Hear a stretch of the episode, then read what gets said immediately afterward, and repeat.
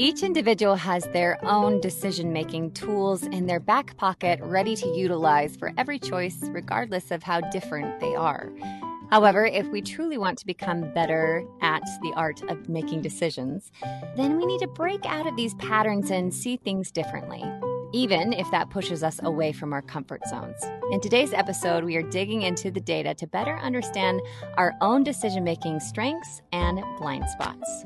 Welcome to the 90th Percentile, an unconventional leadership podcast by Zenger Folkman. Each week, we analyze different leadership traits, trends, and what it really takes for leaders to get to the 90th percentile. I'm host Brianna Corin, and joining me today is renowned psychometrician Joe Folkman and our expert guest, Cheryl Strauss Einhorn. Now, Cheryl is the founder and CEO of Decisive, a decision sciences company using her area method decision making system for individuals and organizations looking to solve complex problems. Her new book, Problem Solver, is about the psychology of personal decision making. Cheryl, welcome. We're so glad that you joined us on the podcast today. Thank you so much for having me. Before we jump into that research, I just want to know how did you become this expert so heavily focused on decision making? Well, thank you again for having me. You know, it all started because of my background as an investigative journalist.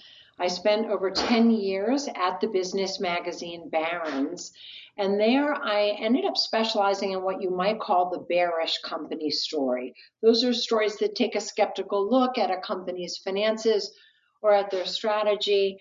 And when those stories were published, there'd often be a very large share price reaction. A couple of the companies went out of business. One of the companies, the CEO, ultimately ended up being sentenced to 10 years in jail. And what I realized about these stories is you're not just discussing somebody's investment portfolio, you're discussing potentially their retirement account. If they're an employee there, it's their ability to get up in the morning and go to those places of work. And if you're a customer of the business or the service that's being offered, it's your ability to really trust. And so I just started to think about, well, who am I as a decision maker? How do I know that I'm gathering the right evidence, that I'm giving it the proper kind of analysis, that I know what kind of skepticism to bring to the conversations that I have with people, to think about their incentives and motives when they speak to me as a source for one of these stories, and also for my own upbringing. What kind of mental mistakes could I be making? Mm. And at the time, the research that was just beginning to come out is that we have these natural heuristics, these mental mistakes. And the recommendation was build your awareness. And yeah. I thought that's not practical or actionable. If I'm being told to build my awareness, aren't I actually being asked to sort of double down on the mistakes that I'm already making? And so I thought, given my background in research, could I think about cobbling together a system that could uniquely control for encounter cognitive bias and work to really expand our knowledge while improving our judgment? And so initially, I was just trying to do a more ethical job myself at Barron's to make sure that the stories I was telling were stories that should be told. And so that is how I came to put together what I now call my area method. In the article that you wrote on HBR, which I, I will link um, in the episode notes, you said, quote, the truth is many of us approach decision making from the same perspective over and over. We use the same tools and habits every time, even if the decisions are vastly different. I read that and I was I was immediately hooked because I thought, well, wait a minute. I do that. I I do that all the time. And I kind of pride myself on being a good decision maker. But am I using the same habits and the same biases for every decision? It really kind of opened my eyes. So I'm curious from your research, why does following these same strategies for decision making limit our abilities? Well, what my research has identified is that there are different things that people value in their decision making.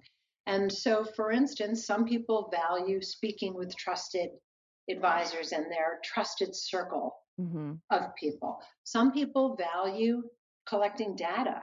Some people value going with their gut and the ability to move forward quickly. Some people value having a creative or out of the box idea that nobody else has seen. And so what you begin to understand is that because we have certain things that we value in our decision making, there's no one right way to make a decision. But by using the same habits over and over, we're probably leaning into what we value and we also have developed some blind spots about what else we might actually need and how leaning into those same habits over and again prohibit us from really being able to get a more fulsome understanding of the decisions before us. Well, Cheryl, uh, in your research, you identified these uh, problem solving approaches, these different five approaches, and there was the adventurer, the detective, the listener, the thinker, and uh, the visionary. By the way, I took the self assessment and I am a thinker. I'm so excited. and my, my backup is listener. I'm going to tell my wife that because she'll, she might be skeptical about the listening part. I don't know, but I, yeah, yeah, the, this, by the way, the self-assessment was really fun and easy to take. And I, I, I thought that was, that was really helpful. Uh, but as you think about these five different approaches to help others recognize the way they make decisions, people can approach making decisions in a variety of different ways. So how do you decide which uh, approach to use and, and, or, or do you just sort of like go with your gut? there is no one right way. What I think the research shows is that intellectual diversity really is something that can give us a more fulsome understanding of our decisions. And that if we build our awareness of the five different problem solver profiles that I've identified, we have an opportunity to become a more dynamic decision maker. Unlike some of the other assessments, something like a Myers Briggs, the problem solver profile is not proscriptive. It's what you tend to do. I think of it akin to handedness. You might be right handed or left handed, but through effort and being thoughtful, you can become ambidextrous. So you can develop the different decision making skills and you might decide if you're a thinker, maybe you want to buy insurance like a detective, but maybe you prefer to go on vacation like an adventurer and so on. And identifying where the discomfort is in your decision making by learning about the different problem solver profiles, you can really get a sense of where the growth might be because the discomfort is not bad. It's just telling you that you have a resistance, but you can still develop those skills to become more dynamic and learn from other decision making profiles. And you can also try to seek out people who think differently from you when you are making a decision to help bring in the types of questions that they might come with to help you have that more fulsome understanding. Mm.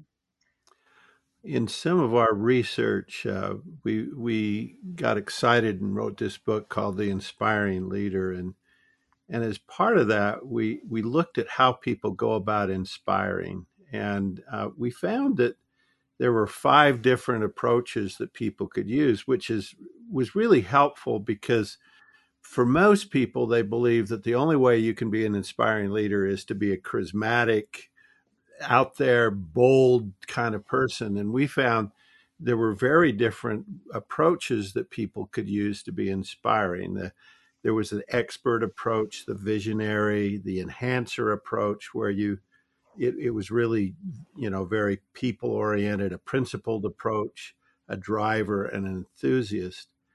What we discovered with this is that this interesting thing of that the value of using multiple approaches.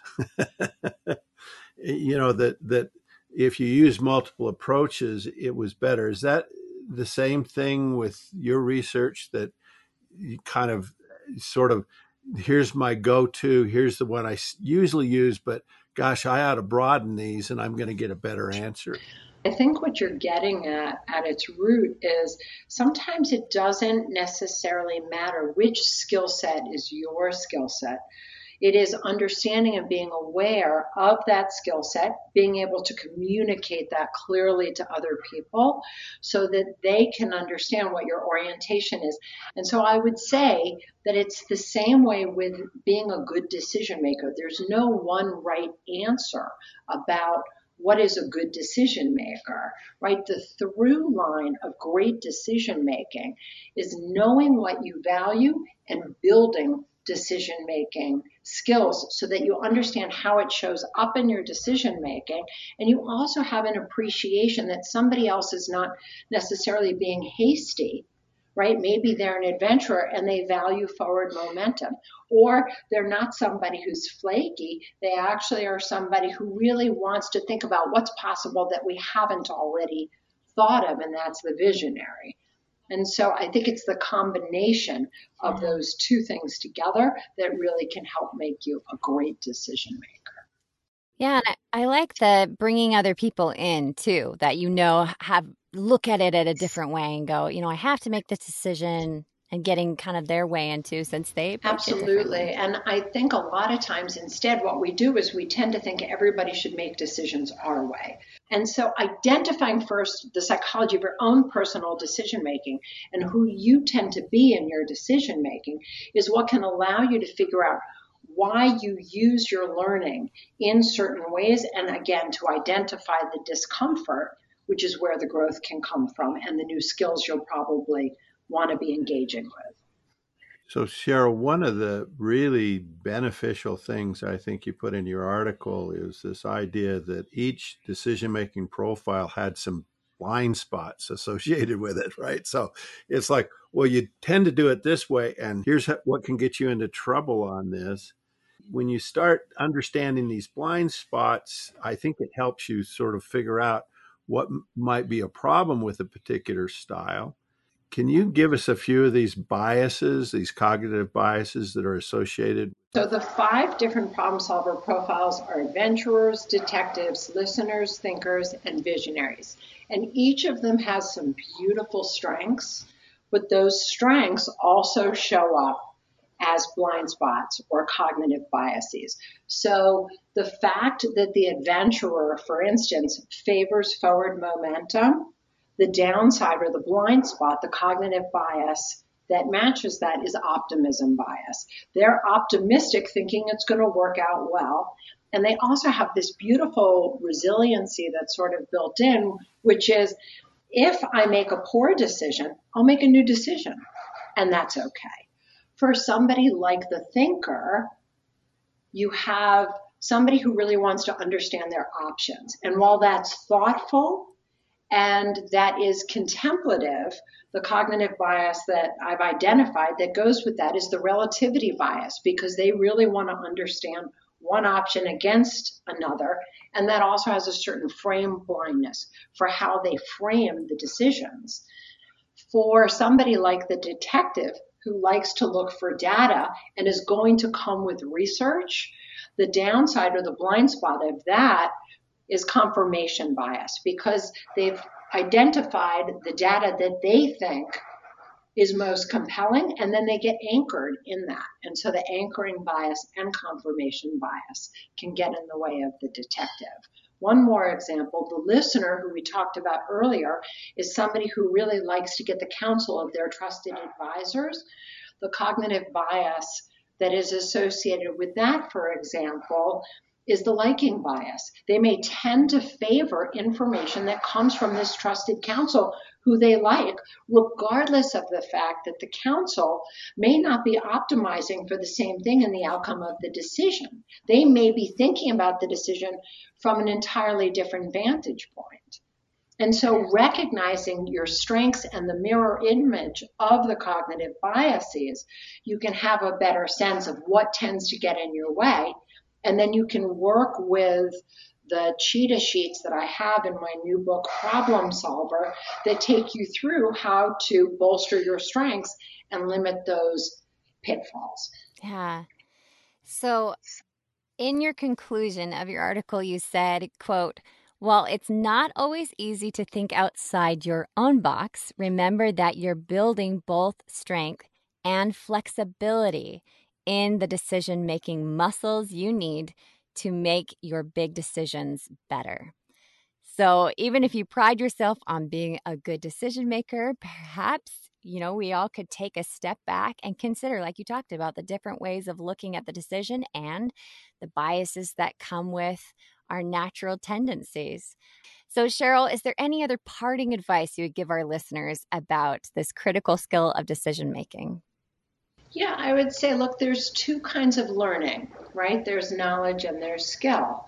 And I think of decision making as a skill, which means that I can teach it to you and those skills can be yours.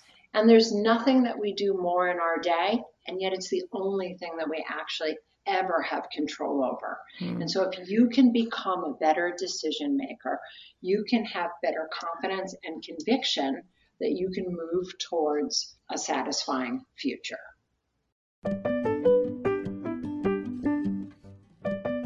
The 90th Percentile and Unconventional Leadership podcast was written and recorded by Brianna O'Corin, Jack Zenger, and Joe Folkman, and produced by Zenger Folkman. If you're interested in learning more about Zenger Folkman's award winning 360 degree assessments, leadership, and coaching offerings, or would like to attend our monthly leadership webinar series hosted by Jack and Joe, visit our website at zengerfolkman.com. If you like our podcast, tell your friends and coworkers about it, and be sure to subscribe on Apple Podcasts, Spotify, or Stitcher, and leave us a great review. We really like to read them. All resources and links to the research referenced in this episode can be found in our episode details or on our podcast page on zengerfolkman.com.